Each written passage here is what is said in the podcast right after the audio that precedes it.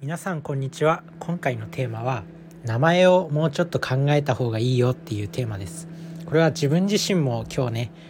この名前を変えようかなっていうふうに思ってます。今ねこのポッドキャストまあ自分はね将来講演家にもなりたいんでてかもう講演家になってるっていうふうに自分では思ってるんでまあ、名前をね考えたいんですよ。でいろんなまあ自分自身は今このね名前プロフィールの名前を「タメ」っていう風にしてるんですよ。でもこれ変えようかなって思いました。なんでかっていうとやっぱり覚えづらいし印象がないっていうことに、まあ、気づいたっていうか、まあ、他人から指摘されたんですよね。なのでまあ他人からの意見ってやっぱ客観的な意見ってすごく大事だと思っててまあそれをその意見を聞いてもうちょっとこの「タメ」っていう名前をもう変えようかなっていうふうに思います。でやっぱり名前ってその人のブランドになるわけじゃないですか。でいろんなこうねインフルエンサーの方とか著名人とか見ててもやっぱり名前って結構覚えやすい名前だったりするんですよね。西野昭弘さんとかキングコングっていう、まあ、名前がついてたりとかあとは YouTuber のヒカルだったりとか DJ 社長とかとはラファエルとかだったり。なんかやっぱ覚えやすい名前がついてるなって、まあ、別に覚えづらい名前ついてる人もいるにはいるんですけど、まあ、圧倒的な才能があったりとかするわけで、まあ、自分自身もちょっとこのタメっていう名前をちょっと覚えづらいって言われたんで、まあ、これはもう変えた方がいいなっていうふうに思って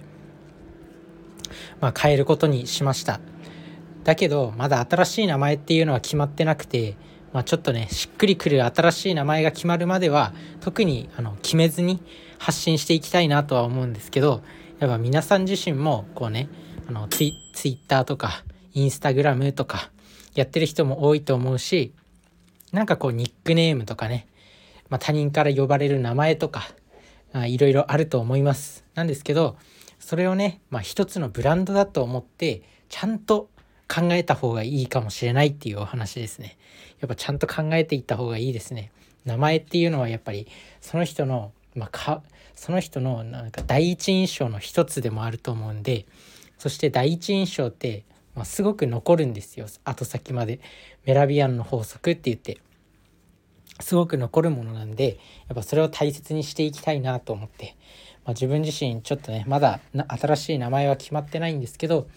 まあ、こうなんだろうな覚えやすい名前。例えば YouTuber のラファエルさんとかだったらなんか検索回数が多いみたいな。光とかって、まあ、よくある名前だけどやっぱり覚えやすいですよね。あとはまあいろいろあるんですけどまあイケハヤとか池田隼人さんって Voicy で有名な今ね NFT とかですごく流行ってるえあのイケハヤさんとかもなんかこう特徴的で覚えやすいですよね。あとはちきりんさんとかね。4文字でなんかこうちきりんっていう感じでなんかリズムがあって覚えやすかったりとか。やっぱ名前ってすごく大事だなって思って。で自分自身こうねタメっていう名前で活動していく時になんだろうなちょっとしっくりこないというか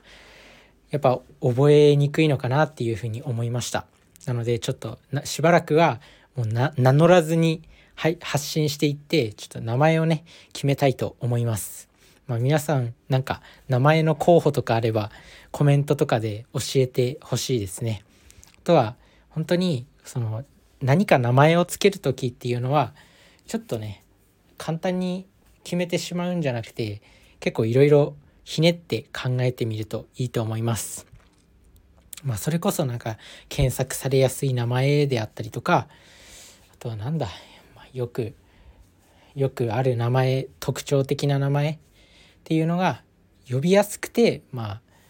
覚えやすくて特徴的な名前っていうのが一番いいんじゃないかなっていうふうに思います。なので名前にこだわっていきましょうというお話でした。皆さんも明日から是非ねこの何名前を付ける時何かに何かに名前を付ける時は覚えやすいような名前を付けるようにしてみてください。それじゃあねバイバーイ。